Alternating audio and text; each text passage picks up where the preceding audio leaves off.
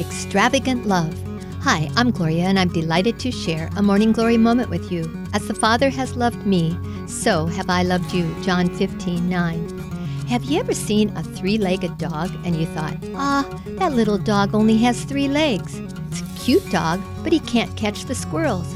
You know, though, he's trying. Well, that's how God loves you. He knows you're not perfect.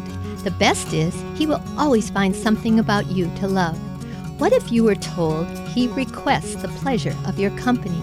And what a beautiful invitation! God not only loves you, He likes you. You are being loved at every single moment of every single day. Jesus, I choose to draw near to you today. May the pleasure of your company become my greatest reward. So come sit, ask Him, and He has all the time in the world. Morning Glory is brought to you by Martin Ace Hardware in Middlebury, celebrating 30 years in our community at the intersection of US 20 and State Road 13 in Middlebury.